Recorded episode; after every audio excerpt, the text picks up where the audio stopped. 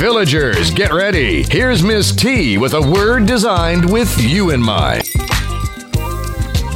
Hello, listeners. You're back where it's at, and this is Tanisha Baker spinning the winning talk show that hits the roof with the truth and the floor with much more while we keep it real and true as we do what we do.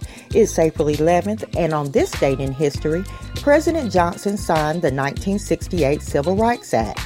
In 1986, Kellogg's decided to stop giving tours of its company, which it had done for 80 years, as it feared the company's secrets were at risk due to spies from other cereal companies. President Reagan returned to the White House from the hospital after an assassination attempt on March 30th in 1981. In 1997, the new Museum of African American History opened in Detroit, being the largest of its kind in the world.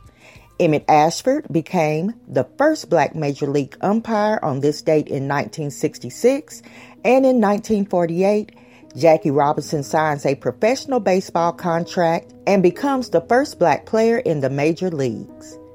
Today is recognized as National Pet Day. Share a picture of you and your pet with me on Talking with T Facebook or Twitter pages.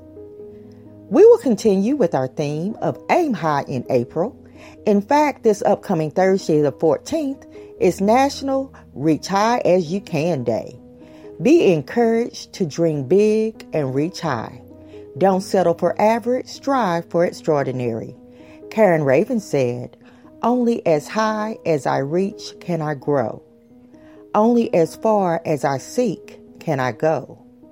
Only as deep as I look can I see. Only as much as I dream can I be? So now for today's quick bits. Former Lady Vols Tamika Catchings signed copies of her book, Catch a Star, at Lifeway in Turkey Creek this past Saturday and at the Women's Basketball Hall of Fame on this past Sunday. Her book is her testimony. She says her upcoming season in the WNBA will be her last. She has spent 16 years with the Indiana Fever. This next story is a sad story reported Saturday night when Will Smith, former player of the Saints, was gunned down in an apparent road rage incident after arguing with a man that had rear ended him. His wife was also shot in the incident but is expected to pull through.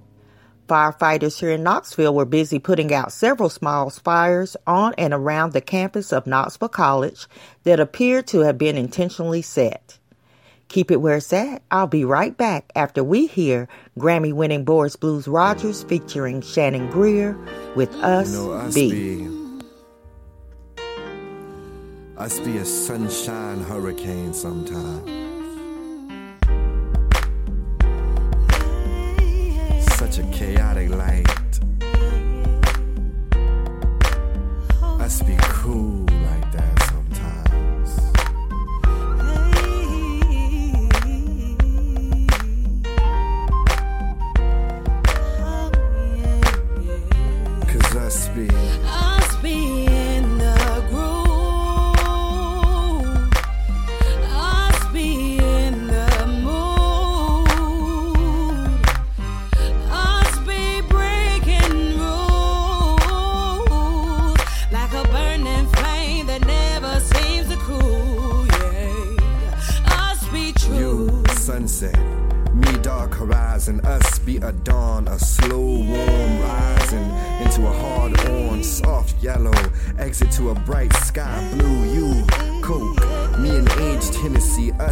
expensive drink sipped slow from glass, crafted by the hands of a man who has never known either. Us be rarity, us be cool, you, beautiful bassline, me, melody in the key of easy.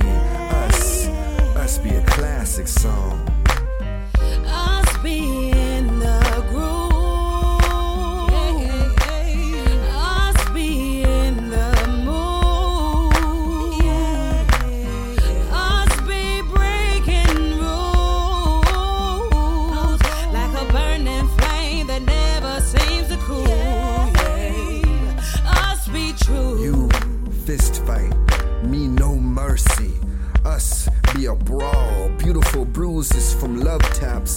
scrapping between sheets till we stain them with ecstasy, until we break ourselves into you distance. Me regretted mistake. Us be hard to fix sometimes when we use words to break, shatter. Us be loose cannons, mouths misfiring, anger, control we lose. You, text message, me, long love letters, too long to read.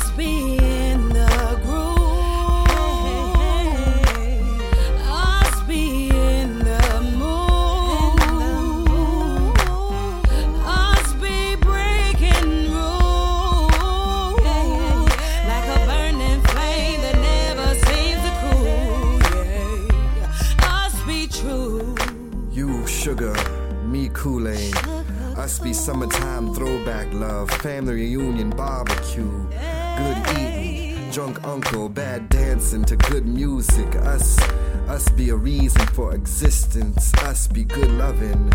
You are beautiful. Me, a hard scar across face. Us be picture perfect, framed for a love affair, set up as pawns in God's master plan. Us couldn't plan to be in love no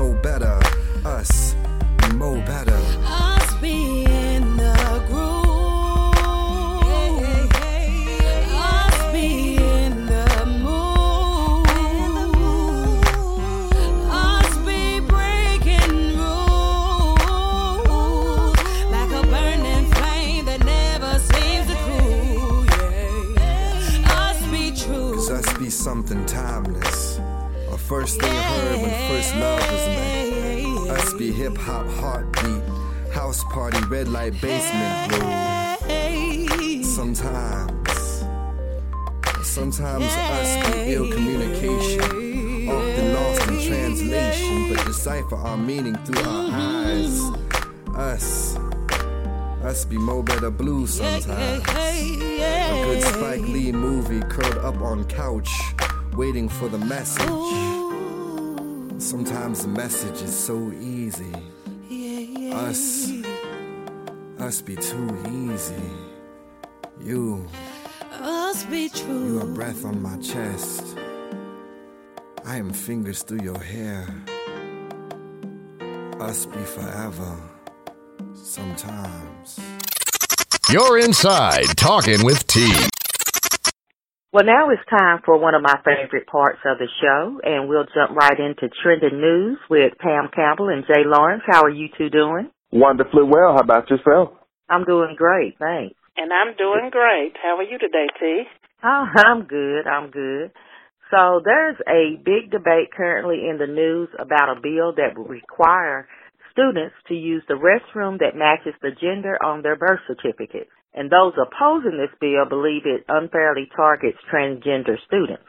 Supporters, however, believe it will actually protect the privacy of students because I guess they're saying it will prevent a male from entering a female bathroom and vice versa. You know, the latest report showed that Bruce Springsteen canceled his show yesterday to show solidarity with people protesting this bill in North Carolina. Miley Cyrus has joined protesters of the bill as it moves forward in the Tennessee legislature.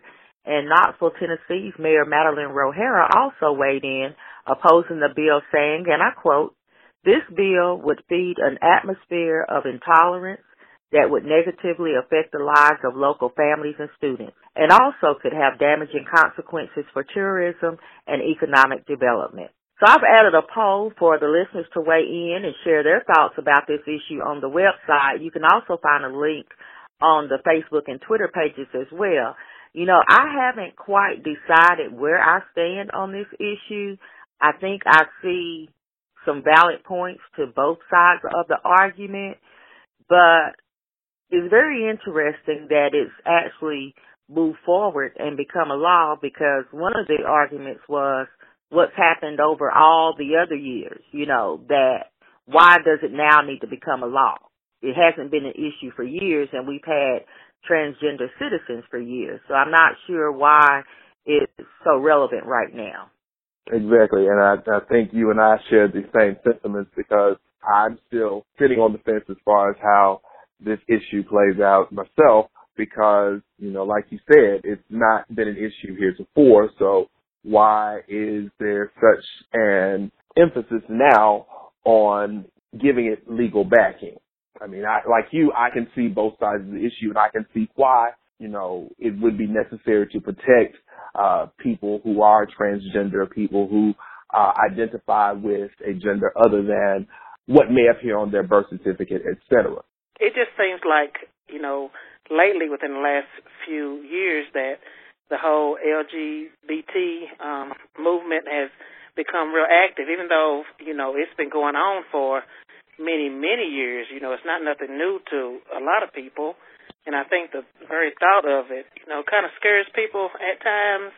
You know, not sure why it does, but, and I think their main focus is about kids and having them confused, you know, and having to answer, you know, questions from them, you know, when they see someone, you know, different or things like that. But like you said, it this is nothing new.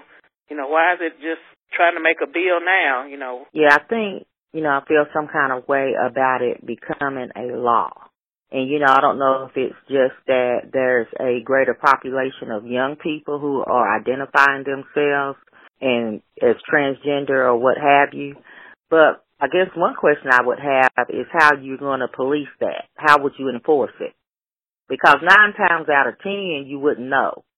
You know, now I guess Right. if you're a male and someone comes in to use the restroom with a dress on, then you might have a clue. Maybe, I guess, you know. Right, and and and as the the male of the trio here, granted, if I were to be in the restroom handling my business and someone walks in differently attired, I will say that perhaps I'm not going to run out of the restroom screaming.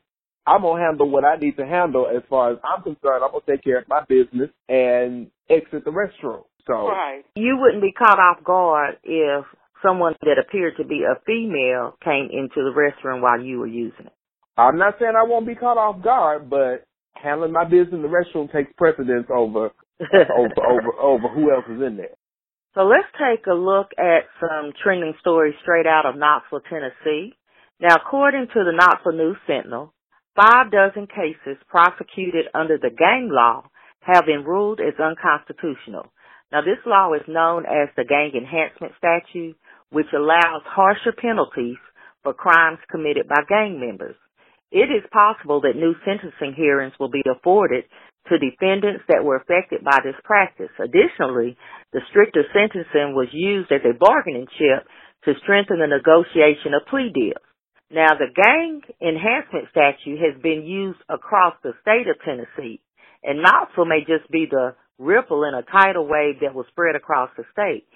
So I have added a poll on Talking with T Facebook and Twitter pages as well as www.talkingwitht.com under today's show so that the listeners can weigh in and share their opinion or their thoughts about the gang enhancement statute. So Pam and Jay, what do you think about this? And I guess the real question is if someone commits a crime and they're a gang member, should they receive a harsher penalty than any other citizen that commits the same crime? And let's just use, I don't know, shoplifting for example. I think that you would have to consider if said crime was connected to the actual work of the gang, if you will. Well, evidently, I don't know how it was used, but it's been ruled unconstitutional. So, you know, Yeah, I don't know that, Like, oh yeah, I don't think that it should play a factor. in Like, you know, unless, like Jay said, if it actually has to do with the gang activity. Let's say they you're riding with the gang and you do a drive by, for example, and you kill someone. That is gang activity. Right. you just get your regular charge and it's a personal charge, not necessarily with the gang, then it shouldn't play a factor. And plus, a lot of these people that they are convicting are ex-gang members, and they're letting that, that title carry on with them in their adult lives.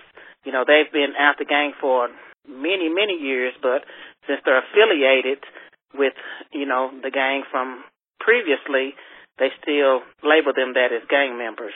Right. Hence, right. uh, you know, James Davis from Knoxville, you know, he picked up a drug charge in 2013, and they still say that he's gang affiliated, although he's a part of a movement called Heal the Land, where he was talking to kids and getting them out of gang activity and things like that, and then they sentenced him to 40 years for an old drug charge of a small amount. So that just doesn't make sense when he's been out the gang. He had turned his life around. You know, sometimes they just can't shake that gang affiliation, and, and it's wrong because people do change. Right, and I think that was initially supposed to be the point of the prison system is to rehabilitate. So Yeah. um, I think I, you know, I agree with you to that extent. So Pam, I know you had a story that you were following, and you're going to share about a club um, that was closed down here in Knoxville, Tennessee, and South Knoxville, actually, Club Deja Vu.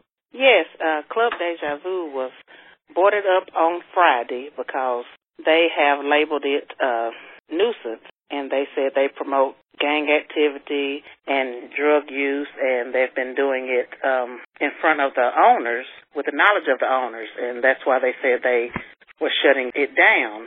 Um, residents have been complaining about issues that have went on at the club per se. Um, there was a shooting on March 26th, and a fight, fight broke out inside the club and moved to the parking lot.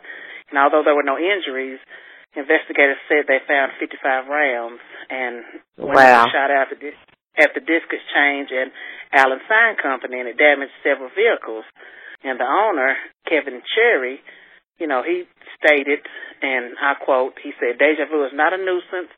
It's a popular and growing business that does not encourage violence, gang activity, nor drug use.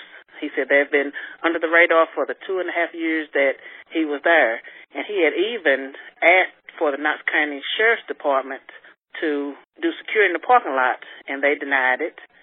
And then he asked the Knoxville Police Department to do security, and they denied it, you know, with no explanation. So, you know, he's trying his best to run a professional business, you know, keep the patrons safe, and the police department won't help them. But then they came every weekend in January and February, the gang task force of the police department to look for gang members and get people doing illegal activity, and they got no one. And where in South Knoxville is this club located? It's on Chapman Highway.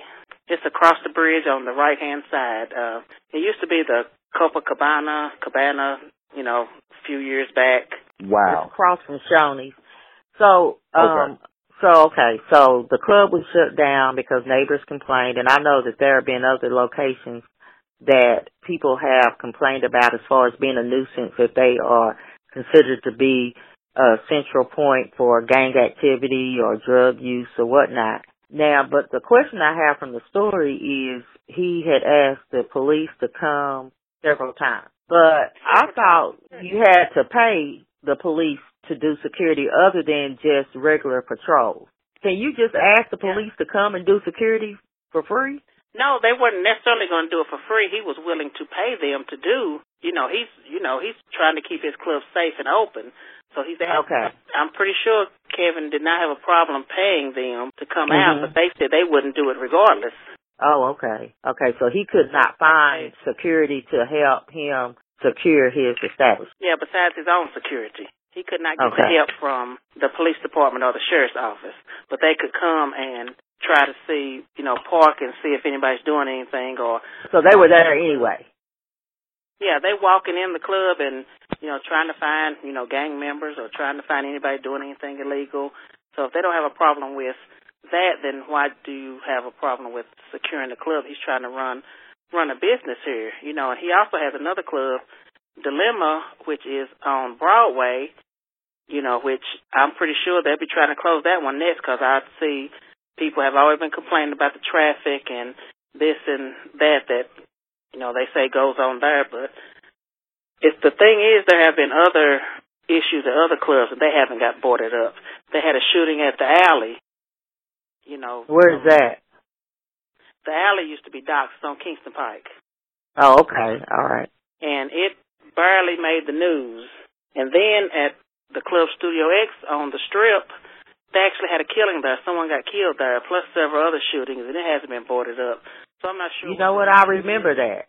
I remember that. Yeah. So yeah, so it's like again, maybe uh penalties aren't consistent. You know, I mean, if you're Yeah, going to say that a place is a nuisance and you're going to cite certain reasons for that, then that should be the same for any club or any establishment that's doing the same thing. So yeah, Right, I and I'm what just- you're saying that. And I'm just thinking, as Pam was going through the story, and I'm trying to place all these different establishments because, you know, I'm a I'm a few years removed from Knoxville, but here again, if nothing happened to the alley on Kingston Pike, and anybody who's familiar with Knoxville knows that Kingston Pike is like D Street in Knoxville. If nothing happened to the club that's on the strip, and as a UT alum, I know what goes down on Cumberland Avenue, good, bad, and ugly.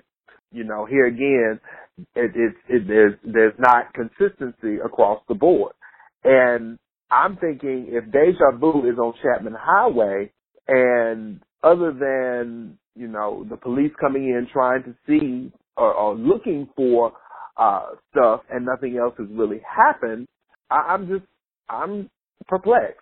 Yeah, it's just another puzzling story. And, you know, I don't know, it seems like a couple of these stories really hitting trending news this week. So we've had this first one about the gang enhancement law. Then it appears that this club deja vu closing is actually probably um in alignment with some racial profiling. I mean, if we just want to put that out there because uh Kevin Cherry is African American, correct? Yes, he is. Yeah, and that I mean, just to be honest, that may have something to do with it. But then we also have in Knoxville Brandon Fox, who's been arrested multiple times for drug possession and rarely convicted.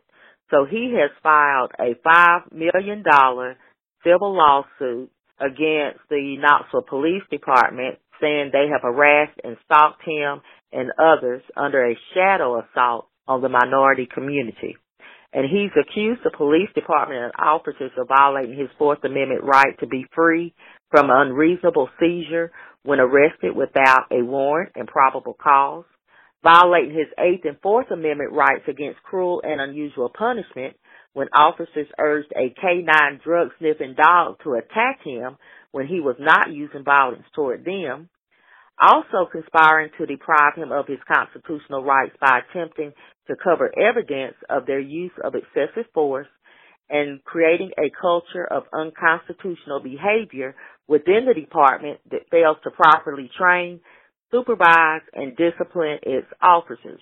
So according to the records, he's named in the lawsuit the Knoxville Police Department, Chief David Rausch, and officers Thomas Turner, Richard D. White, and John Pickens, including John A. Morton and Jordan G. Henderson. So I am interested to see how this is going to turn out. The officials said they can't comment at this time, which is protocol, I guess, when the city is involved in litigation. But I think he had had enough, and what he's saying and his complaints seem valid to me, at least on the surface.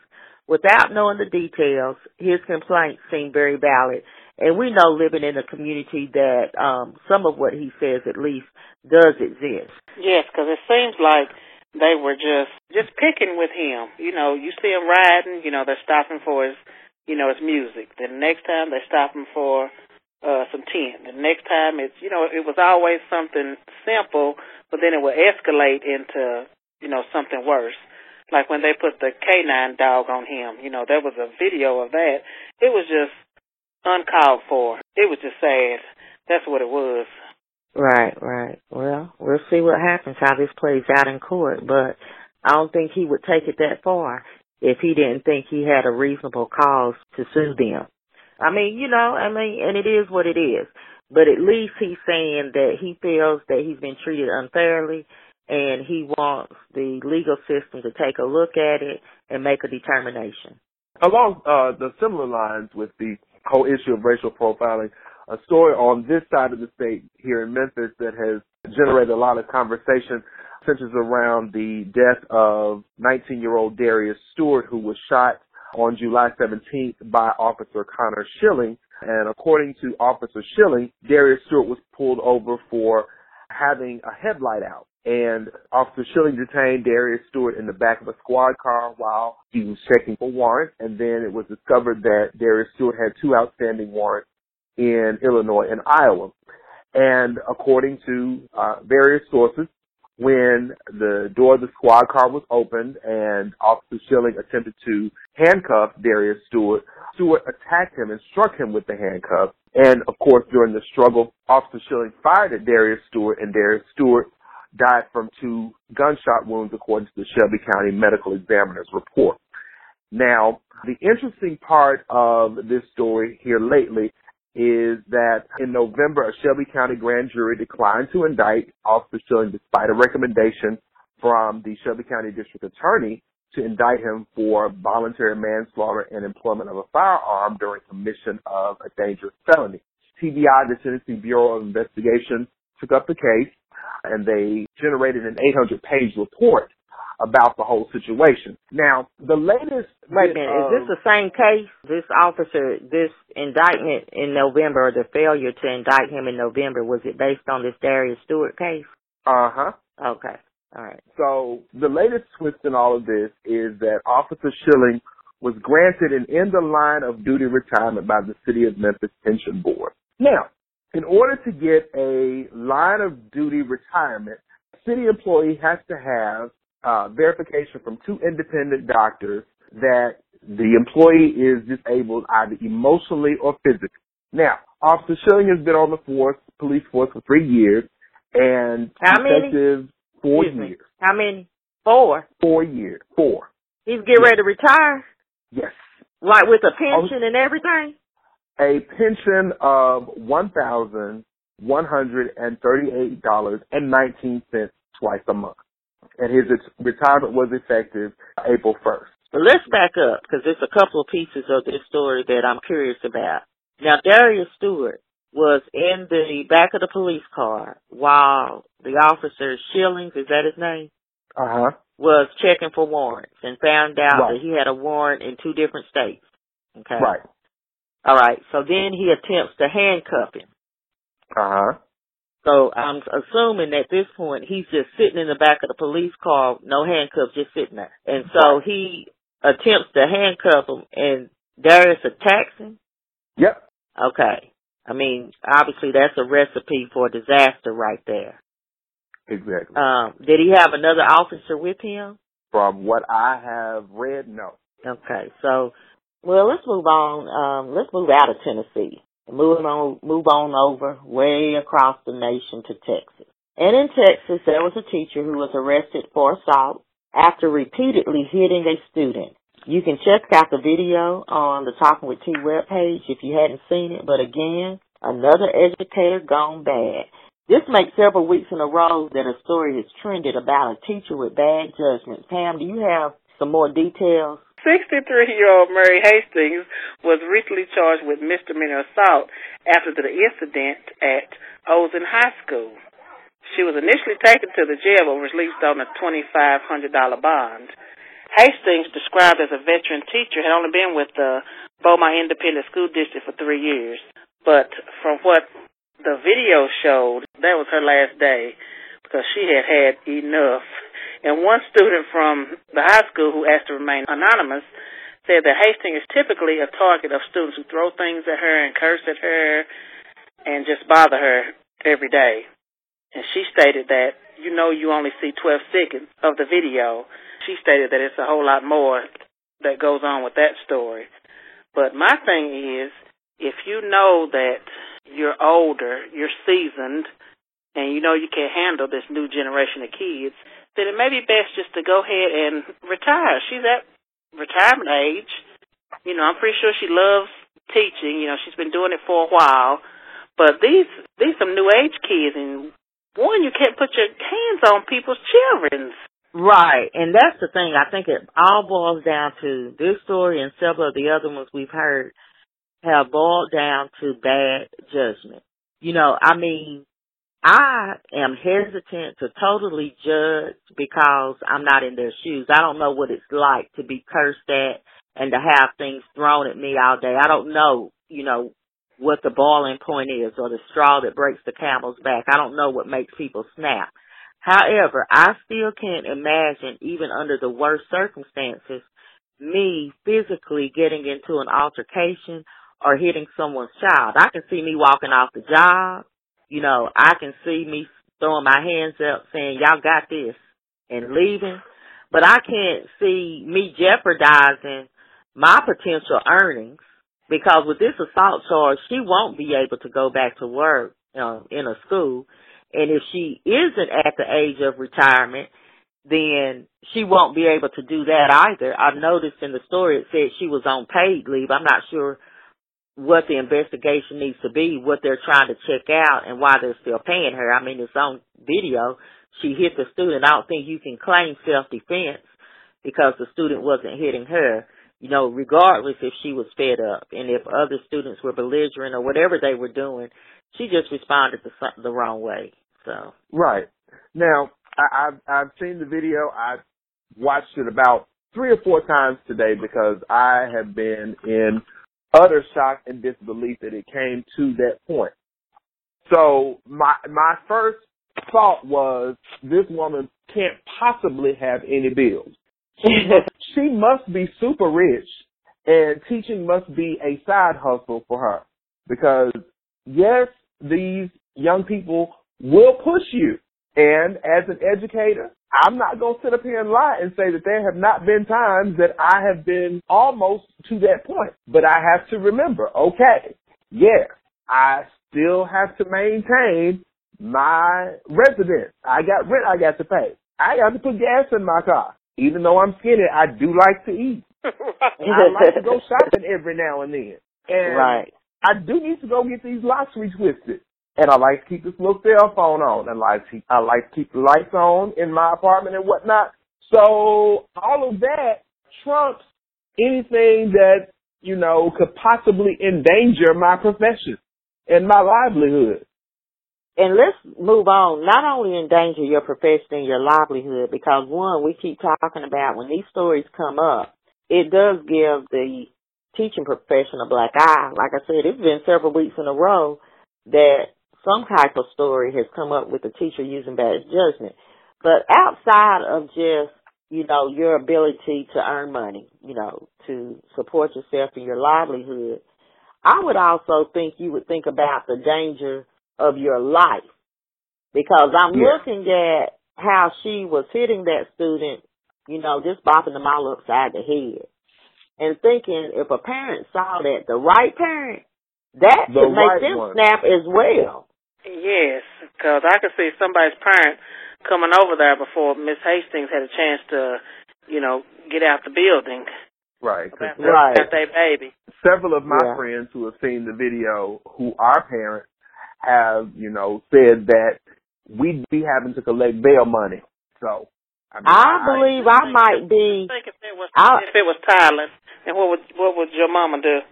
She'd have her posters, let T free, let T free.